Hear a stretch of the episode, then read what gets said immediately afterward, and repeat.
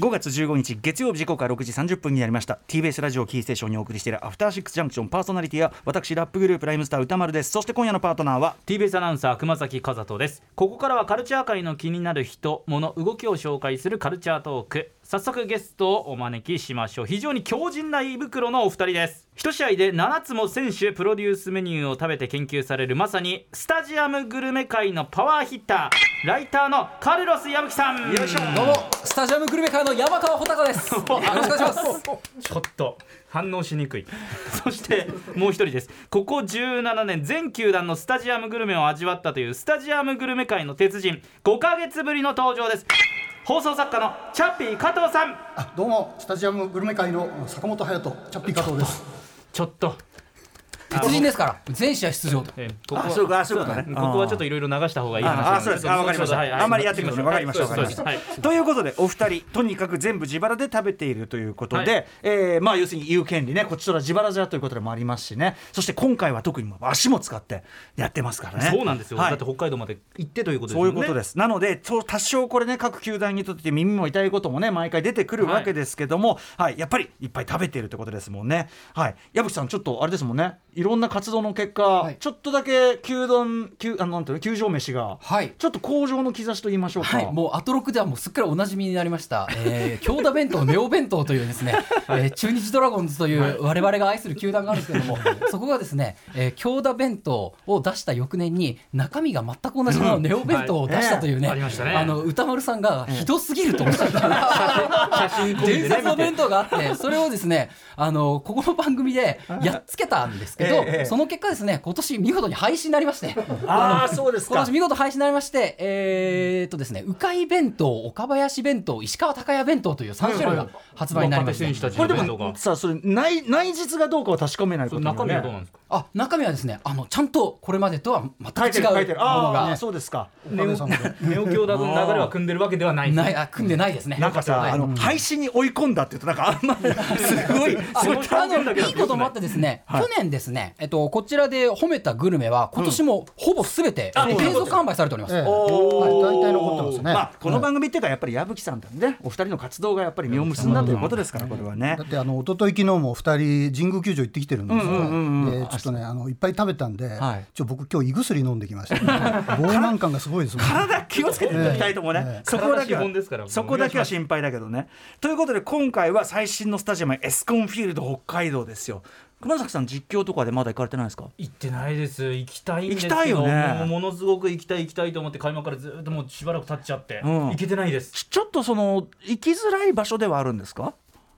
行き方行き行場き所そうでですすねね。だかうらんちょっと行きにくいですかね、えっとですね、まあちょっと離れてるんですけども、あのまあでも空港から行くとですね、あの札幌より手前にあるんですあ空港の方あそうかそうかそうかそうかなんですあの、えーそれでですね、まあ割と近いんで、で、まあ言うほどね、だからアクセスはそんな悪くはないんですよ、ね。そうかなんかこう事後特に事後的な報道ですねそのはいざこう開いてみた後のなんか僕テレビで見たのかなやっぱそのアクセスの悪いせいなのか、まあ、今伺ったらそうじゃないのかもしれないけど、これもあくまで報道の中で僕が見た中だとなんかあんまりお客いないとか、はいはいはいなんとかってこう言われがまあ、ち。そういうネガティブなことも言われてるんですけど、まあ、あの北広島駅っていう駅が、まはいあ、やっぱりちっちゃい駅で、まだあの本当はあの球場の最寄りに駅を作る予定だったんですけどまだそれがまだ進んでないっていうのがあって、うんうんうんまあ、そこから行くしかないんですけども、うんなるほどまあ、で歩いていくか、まあ、シャトルバスに乗るかなんですけど。はいうんシャトルバスが今なんかもう増発されたもんですから、まはあ、い結構行きやすくなってます、うんうんうんであので歩いて行っても19分ぐらいなんで、その歩く道中結構楽しいですし、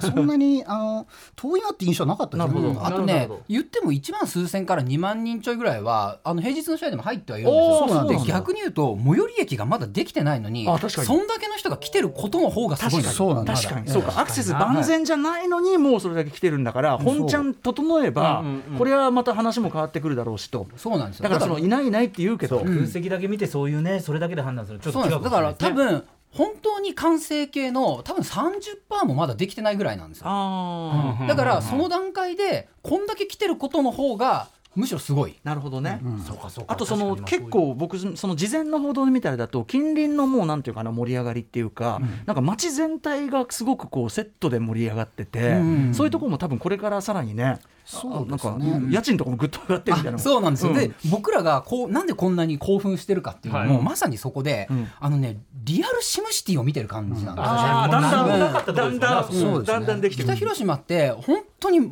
あ、本当に何もないとこだったんですよ。でそこにいきなりこう北海道日本ハムファイターズの本拠地がドカッとできて、うんそこを中心にもう一回街をゼロからこう作り直そうとしてる感じなんですよね。でそれの一個の少佐だと思うんですけど、はいはいあのラウンドアバウトってわかりますかねあのイギリスとかにある交差点で、あのこう丸い信号がない交差点あるじゃないですか。はいはいはいあ車のの北海道日本ハムファイターズの本拠地を作ったことによって、はいほ北広島はラウンドアバウトを導入したんですよほうほうほああそれはいいいですっねていうぐらいこうあの渋滞緩和のためにうなるほどなるほへどーじゃああ新しいその最新の街づくりっていかそうですうんそうですねまだ全部できてないからちょっとまだぼやっとしか分かんないですけど、もうなんか完成図をなんか青図を見るとですねもう本当に街ができるって感じですよね、野球を中心とした街ができる、僕もだからその事前の報道を見て、そのなんていうかなあこういう形の町おこしみたいなのがうん全然ありだし、っていうか、これ絶対なんかすごいワクワクしたんですよこれ絶対良くなるやつじゃんみたいに思って、なのでだから、まあ、現状だけでなんかそのなんていうの揶揄したい人がその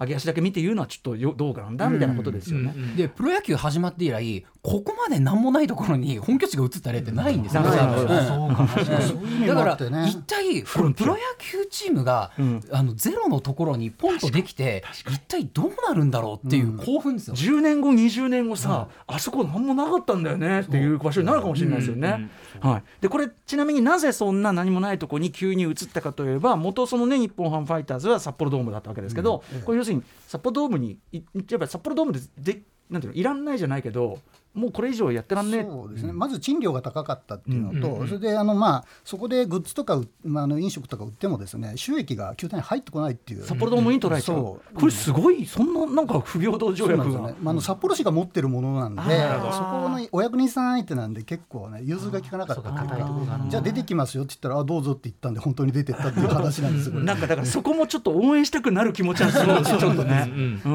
ん、なるほどなるほど。でもまあだからある意味これから盛り上がってくかもしれないそのなんていうのあのこちょっと押押したい気持ち、うん込みでちょっとねなんかワクワクをそうですねそうなんですよ、であのディレクターのあの担当の保坂さんが気づいたことなんですけはいど、保坂さんはい僕らこの2年間スタジアムグルメのことバーッと話させてもらったんですけど、実は日本ハムの話題って一回も出してないんですよああスタジそアうムです日ね本ハムのスタグルの話題って一あ回もーじ出ゃしてあないで札幌ドーム時代はじゃあそうです、札幌ドームは僕らが舌をうならせるグルメも出せなかったんです、そうなんそだれなんか球場札幌ドームだから出せなかったみたいなとこもあるそうなんですそうよですね頑張ったってだって持ってかれますからそうかそうか頑張りがいがない頑の張りがないそうかそうかおそう金かかけて開発してもってことは逆にその今回エスコンフィールド北海道で一からやったるとなれば、とんでもないことになってるということなんですよね、そうですよね、はいそこ期待できると思って、グルメ視点でエスコン見たことあんまりそなうかなんでったすなよで実はこれ僕からあの保坂さんにお願いしたはい持ち込み企画なんですけど、はいなんで保坂さんにエスコンのことをやらせてくれって言ったかっていうと、ええこのままだと年末にスタジアムグルメ年間ベスト10を決めたとしたら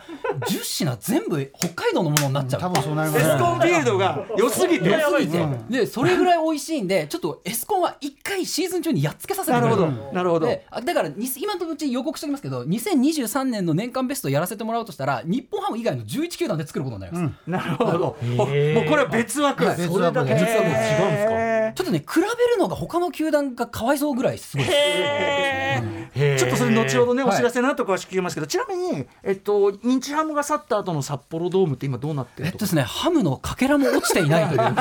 い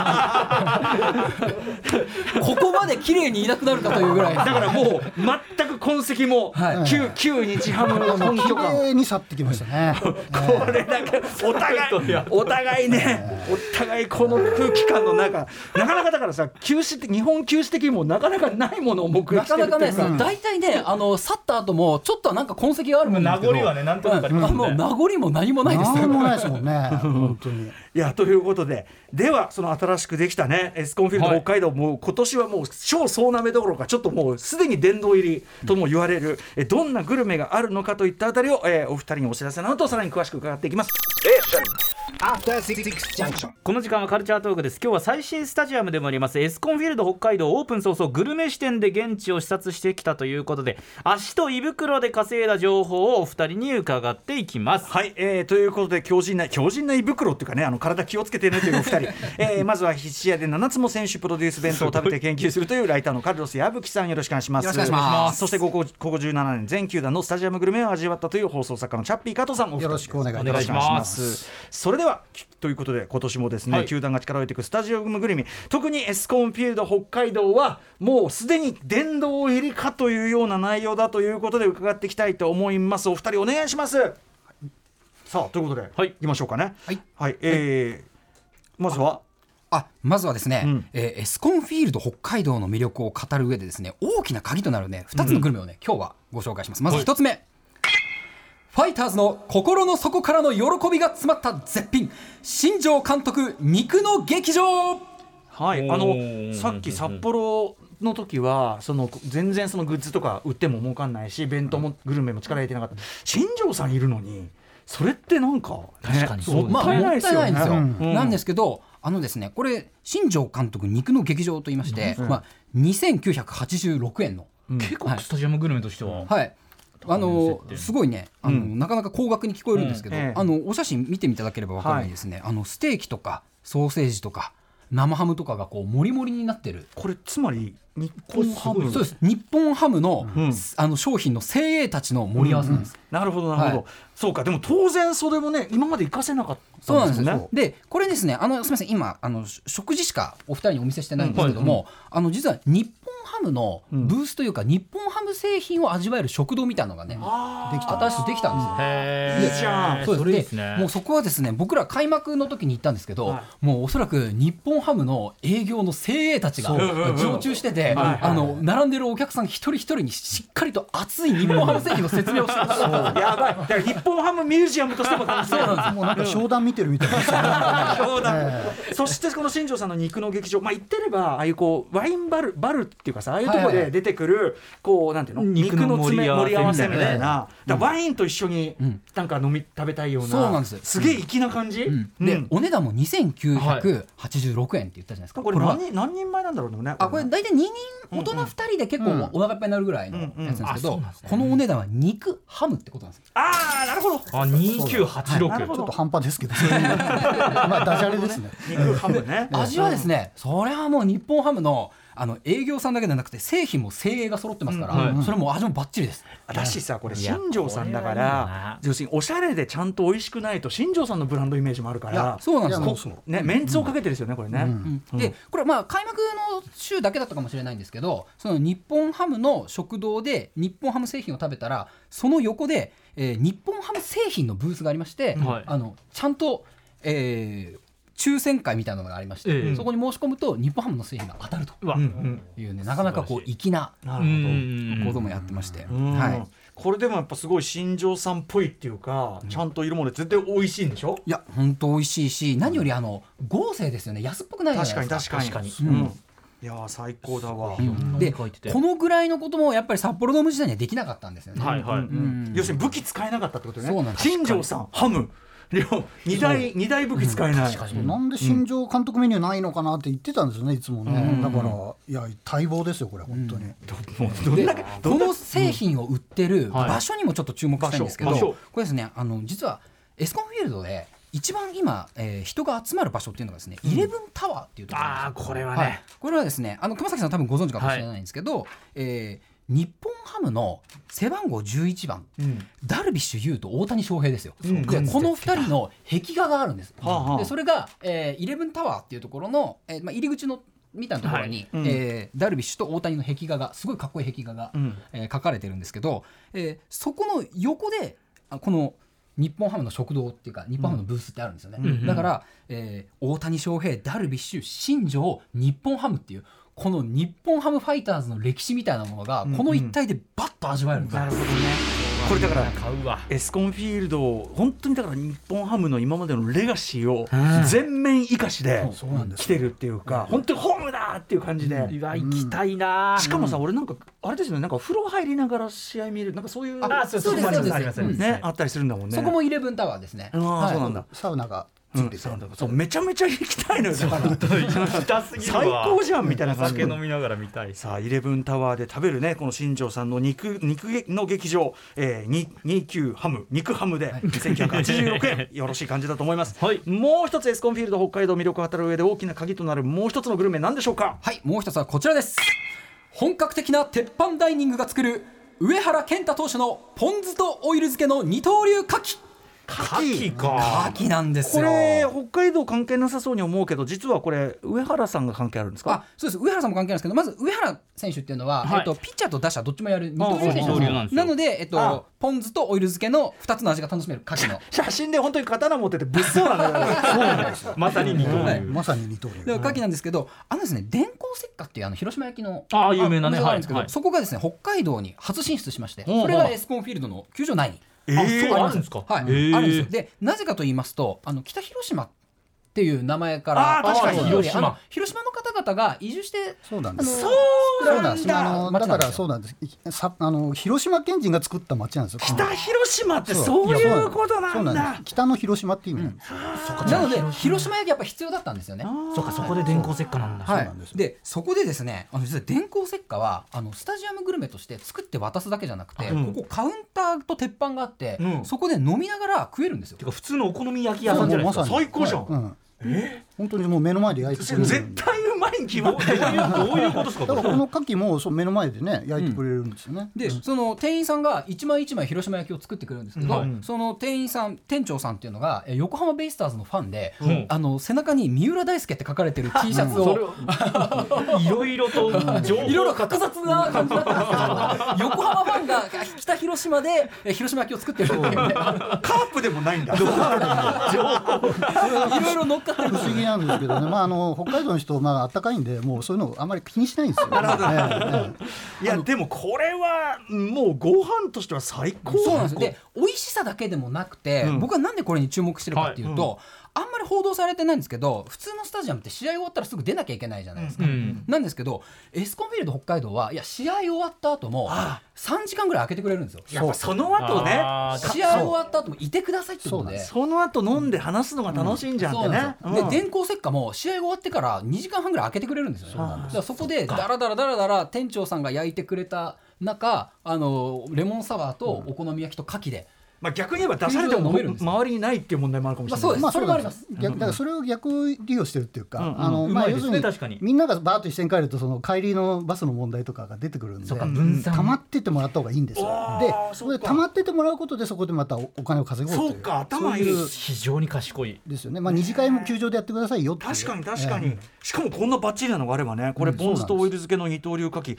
1080円、僕全然お得だと思うこれなんか、よ結構牡蠣いっぱい乗ってるし、え。そうなんですよ。牡蠣なんてね新鮮じゃないと提供できいやないで本当すそうかならんですよねいやスタジアムグルメのイメージちょっと待って、今まででとさ話してたレベル違くないそうなんですうよ。んなんかもうだからちょっと比べるのが他の11球団にかわい そうっていうのはこういうことなんですよ。分かっていただきましたか。切らしてきましたよね日本ハムねこはれいすでごいわ今はねあのこの電光石火を代表して取り上げましたけど他にもいっぱいいろんないい店あ開いてるので、んあと藤波辰巳さんがお店出してたりとかそうなんでえその 中に中に、はい、たまにいらっしゃいます藤波さんも。なんで藤波なんで藤波さんなんでなんですかね。ツーショット写真撮ってたらあね、僕ね一緒に写真撮ってました。す っげえ嬉しかった。めちゃくちゃいいじゃないですかなんで球場行って藤波辰巳とツ ーショット写真撮るんだって状況がもうね、まあ、あとねいろいろさっきも僕もちらっと言ったけどその施設として他にもいろいろ充実してるんですもんね、はいまあ、ホテルもありますし、キャンプ場というかロッジみたいなとこもありますし、んうんあのサイクリングコースとかもあればあとまあマンションもありますからもう住みたいっていう方はマンション買って住めばいいんです。住んでみる、はい本当そうですねであの入場券っていうのがありましはて、いもうなんか野球詳しくないからチケットは買いたくないけど、とりあえず中行ってみたいっていう人は、うんうん入場券っていうなんか500円600円ぐらいでんうん入れる、あの入場券っていうのもあるんですね、い中入れるだけの、そうなんですそれもありますので、ぜひ行ってみてください。結構近所の方それで入ってたりするわけであすありますあります、うんだからあの入場者が減ってきてるじゃないかって言いますけど、こういうふうにですね試合関係なく来てる人が多いんですよ、実はちゃんと経済的そうにでもその人たち売店行きますから、だからじゅ十分多分ペイしてるんじゃないかと思いますよ、多分そおそらく。そしてまだそれが30%ってことだから、うん30%の時点でエスコンフィールド少なくともグルメ的にはもう優勝どころか別格ってことですもんね本当ですよでまあ新しい球場なんでもうバリアフリーのことももうバッチリどんな人が行っても楽しめる届いているそしてあの屋根がついてるんで、はい屋根が開くんですよこれから。ああ開閉性そうがか気持ちいいねそう気持ちいいですねそうかこれが楽しみで。はいということで押せる押せるスタジアムですね、エスコンフィーでルドま北だ海うん道繰り返しますけど完成度30%ですから、今楽しみましょう今見ときましょう、そうだね今は今しか味わまえないまだ何もない時期に俺行ったぜってねそうですやる時期かもしれないまあ熊崎君なんかもうすぐね行くかいやもしれな行いきけどたい本当行きたい気持ちがより高まりましたということで、えーちょっとお時間今日迫ってきました、えー最後にお二人からお知らせごとお願いしますはい、あまあ、お知らせというか、今ですね、アトロックブックフェアで僕の説教、えー日本バッティングセンターこう展開していただいておりますので、あ,、はいの皆さん、アトロックブックフェアともどもよろしくお願いしますとぜいひうのとぜひぜひ、あの今年もね、全スタジアムに行って食いまくってるので、年末にまたベストスタジアムグルメ語らせてください。よろしくお願いします。あのまずはお体気をつけて本当ですよ お大事に本というこ当にちょとっとで今今胃が膨れちゃってる 結結構やばいですね無理しないでください。はいということでここまでのゲストはカルロス矢吹さんチャップイ加藤さんに、えーエスコンフィールド北海道オープンしたでお話を伺いました。 After Six Junction. 毎週月曜から木曜朝8時30分からお送りしている「パンサー向井のフラット」毎日を彩るパートナーの皆さんはこちら月曜パートナーの滝沢カレンです火曜パートナーのココリコ田中直樹です水曜パートナーの三田寛子ですそして木曜日は横澤夏子ですヤーレンズのデイ淳之介です奈良原雅樹です横澤夏子ちゃんとヤーレンズが各週で登場今日も一日頑張ろうのきっかけは「パンサー向井のフラットで」